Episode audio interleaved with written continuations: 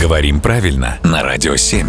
Володя, доброе утро. Доброе утро. Конечно же, в эпоху планшетов, читалок и смартфонов от моего вопроса повеет слегка н- вот, н- нафталинчиком. Вот чувствуешь прям? Да, да, да. Смотри, да. я Но щас- ты не случайно в дедушкином кафтане сегодня пришел. Совершенно верно. я думал, ты вообще не заметишь. Так вот, я пойду сейчас проветрю студию, а ты мне расскажи, как правильно, я задам все-таки свой нафталиновый вопрос, форзац или форзац? Здесь э, меняется ударение на наших глазах. Мы, в общем, свидетели того, как э, здесь происходит смена вариантов.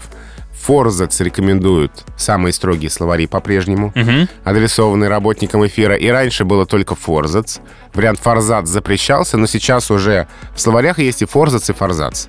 А это заимствование из немецкого языка. Так, вот оно И что. у нас есть другое слово, которое этот путь уже прошло. Это слово «абзац», Мгм. которое раньше было «абзац».